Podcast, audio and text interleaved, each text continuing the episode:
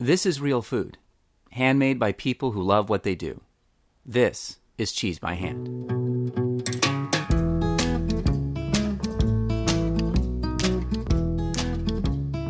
Today on Cheese by Hand, we take you about an hour and a half west of Boston to Hubbardston, Massachusetts, to visit Westfield Farm. It's always best not to think too much when you're making big shifts. don't look too deeply. don't don't envision don't envision too much. Well, for me anyway. I don't know about you, but Yeah, no, it wasn't all that well thought out.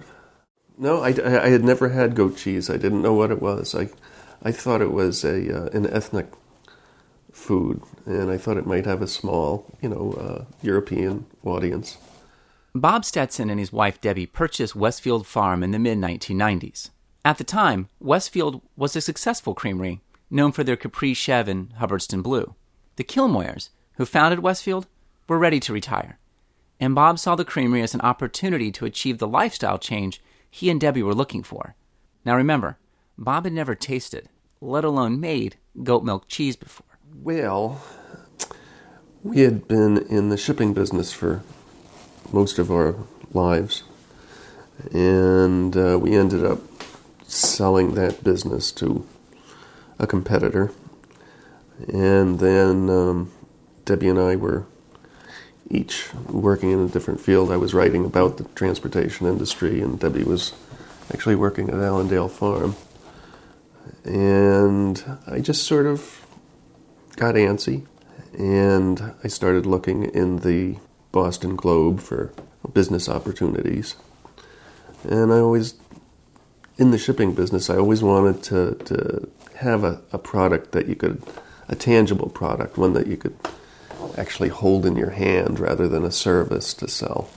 And I saw an ad for a goat cheese business, and uh, it just called out to me. It gave us uh, an opportunity to one move out of the city and to have a nice small little business to tend. And we came out and uh, met the Kilmoyers and looked around, and we kind of fell in love with the place. A couple of months later, I guess we bought it. We moved in with the Kilmoyers and spent a month uh, learning how to make the cheese. And at the end of a month, they just sort of packed up the rest of their belongings and and took off. That's right. For over a month, Bob and Debbie, along with four to six employees, lived and learned with the Kilmoyers in their 300 year old farmhouse. At one point, Westfield Farm was a farmstead operation, keeping their own goats for the milk production. But as the Kilmoyers got older and demand grew, they decided to sell the animals and purchase milk. By the time Bob and Debbie were staying with them, all the goats were gone, except three, which served as the creamery mascots. Now they purchase milk from four local producers. It's a delicate balance, wanting to keep prices down, but knowing that the producers need to be paid enough to guarantee a consistent supply. Here's Debbie. So that was, you know, as as you provide a market, people will start up. How long they'll stay in business depends on how much work it is for them. Is it profitable? That's why we're paying more for the milk. You want them to stay in business. and It's very hard for them too. The grain is a huge bill for these people. The feed is huge, and they don't produce all, you know, all season, you know, all year.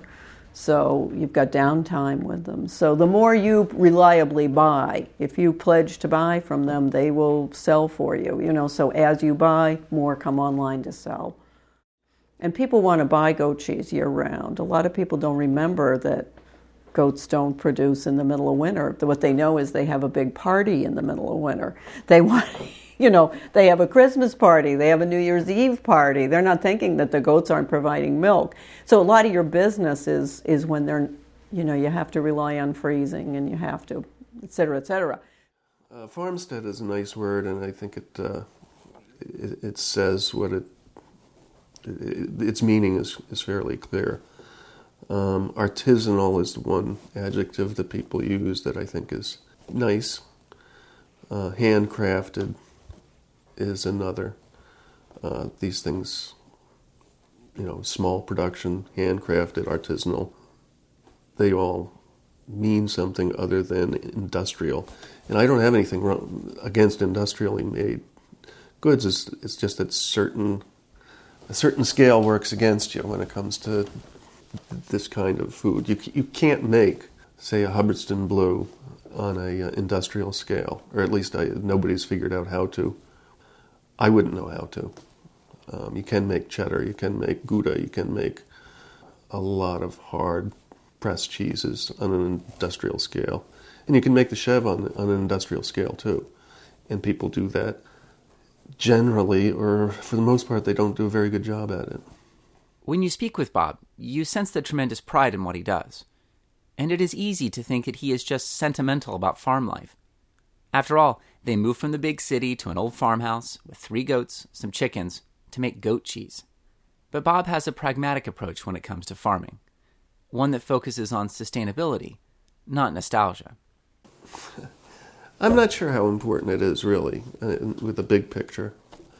Uh, I'm not that much of a sentimentalist about the small family farms. And, um, it, if there's not a place for them, then I'm not sure there's a lot of wisdom in trying to subsidize something that's not working.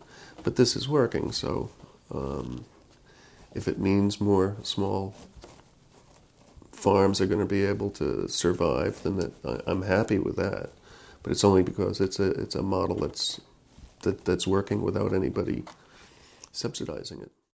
Um, I've learned an awful lot of, of things, not just about cheese, but well, about life. I like what I'm doing. I, I enjoy making something that other people enjoy using or enjoy eating. I, I never realized how. Um, I, I remember, like my mother saying how much she enjoyed it when people enjoyed the food that she made. I mean, she had we had five kids, and most of the time it was like, "This is awful," you know, and it was just, just demoralizing for a good cook to just put out food that wasn't appreciated. Um, when I get calls from people, and I do, I get people call me up for they look at the label and they they call up and they say, "I just want to thank you for making this cheese. It is delicious, and it just, you know, it, it, it's enriched my life." They they actually do that, and I'm telling you, it makes my day. It, it really does. That's the feeling you get, and um, it's worth the hard work. It does make it worthwhile to, to spend so much time doing it. And uh, again, you can do a lot more boring things than making cheese. While you keep holding steady and true.